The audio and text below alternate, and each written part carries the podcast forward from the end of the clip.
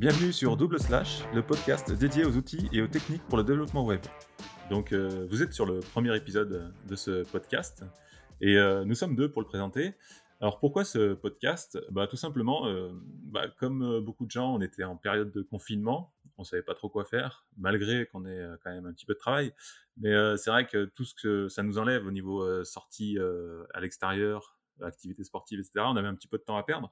Et donc avec euh, Alex, on se connaît depuis un petit moment, et puis euh, bah, tous les deux, on avait un peu cette idée de, de, faire un petit podcast pour parler un peu de notre passion, le, développement web. Et euh, bah, on s'est envoyé des messages tout simplement, et puis on s'est rendu compte qu'on avait envie tous les deux de le faire. Et on a profité bah, cette, cette période de confinement pour, bah, pour se lancer. Donc voilà. Et bah, Alex, je vais, je vais, te laisser te présenter pour parler un peu de toi. Bonjour à tous, ben moi je m'appelle Alex. Euh, on va dire, moi j'ai la, double casquette, j'ai la chance de faire 4 euh, mois du ski dans l'année et le restant où euh, je fais que du, du dev. Donc dans le podcast on ne parlera pas de ski, même si je suis gros fan de ski. mais, mais plus bah, ma deuxième passion, enfin ma passion aussi qui me, qui, qui est mon job sur les huit mois de l'année où on fait du dev. Alors moi je suis plus full stack, même si on va dire depuis ces dernières années je me suis plus concentré sur le front parce que bah, la technologie JS devant derrière c'est un peu la même chose j'ai toujours l'habitude de dire que front is the new back. Un petit background, moi je viens de l'univers plutôt Ruby. Enfin déjà non, je suis stapsien. je viens pas du tout du monde du dev. j'ai toujours codé à côté. j'ai vendu mon premier site internet quand j'avais 20 ans. C'était pour une agence de voyage. Et puis, et au fur et à mesure, c'était c'était, on va dire, pocket money au départ. Et puis après, je me suis vraiment consacré. Et je suis monté en compétences. Euh, j'ai commencé, bien sûr, sur des Joomla, des choses comme ça. Après, je, je devais monter en compétences sur des, les, les parties euh, back. Euh, parce que, ouais, il, fallait mettre vraiment de la, de la, logique vraiment hyper métier. Je suis donc passé sur Ruby on Rails et, et puis maintenant, bah, le JavaScript et fait partie de ma vie entière. Je suis un gros, gros adepte de Vue, Next et un gros fan de la Jamstack. Ok, bah, très bien. Et donc moi, Patrick, donc moi aussi, j'ai fait pas mal de sport, un peu comme toi, Alex. depuis toujours, hein, depuis toujours, je fais du vélo. J'ai fait beaucoup de VTT quand j'étais jeune. J'ai travaillé dans le vélo pendant pas mal d'années dans un magasin de vélo je vendais des vélos, je réparais des vélos pendant à peu près une dizaine d'années, jusqu'au jour où euh, bah, le web est arrivé. J'ai découvert ça euh, via le site e-commerce du magasin. Et puis euh, petit à petit, j'ai mis les mains dedans. Et puis voilà, ça faisait ça fait à peu près une quinzaine d'années. Donc on peut dire que ça fait à peu près 15 ans que je suis développeur. J'ai complètement muté en, tant que développeur. Donc aujourd'hui, il y a pas mal de gens qui, qui font des transitions professionnelles, qui font des formations pour devenir développeur. Moi, je l'ai fait il y a 15 ans, donc c'est un petit, un petit peu différent on n'avait pas toutes ces formations disponibles, donc j'achetais des livres. Oui, oui, j'achetais des livres en papier. Et puis, euh, j'apprenais à développer. Donc, euh, bah voilà, 15 ans d'expérience, ça veut dire que bah, il y a 15 ans, on faisait tout, du back, du front, on faisait du CSS, du PHP, euh, de MySQL, etc.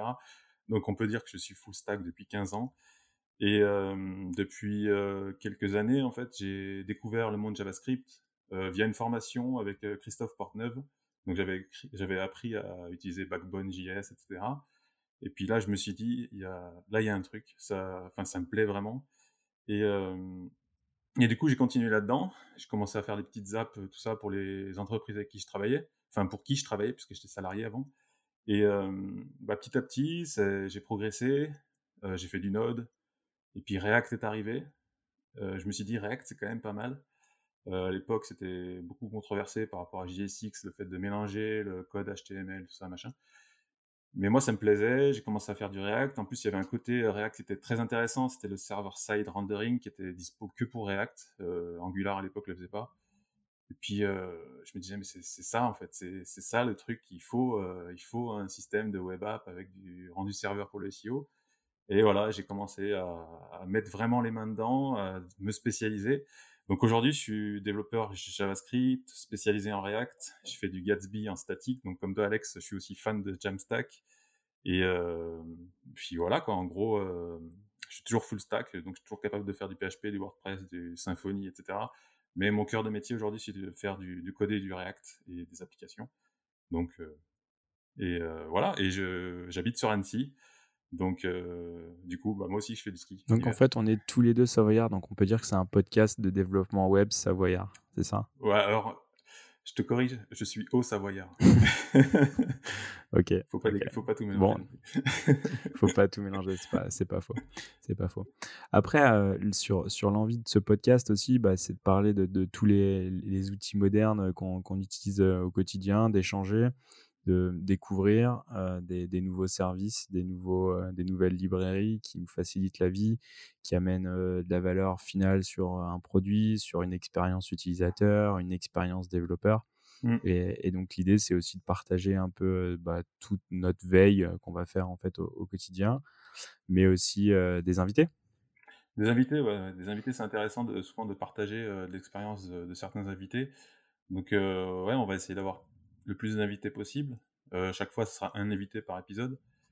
Mais euh, voilà, avec un thème, et puis euh, on développera autour de ça.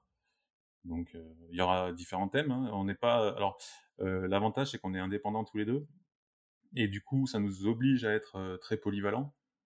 Donc on n'est pas non plus des purs devs concentrés à habiter dans une grotte et à jamais sortir de chez nous, donc on est assez ouvert à beaucoup Mais c'est fini, c'est ouais, ça. C'est fini. Ah non, non, c'est pas fini, j'en connais Les devs modernes ne sont plus comme ça. J'en connais pas.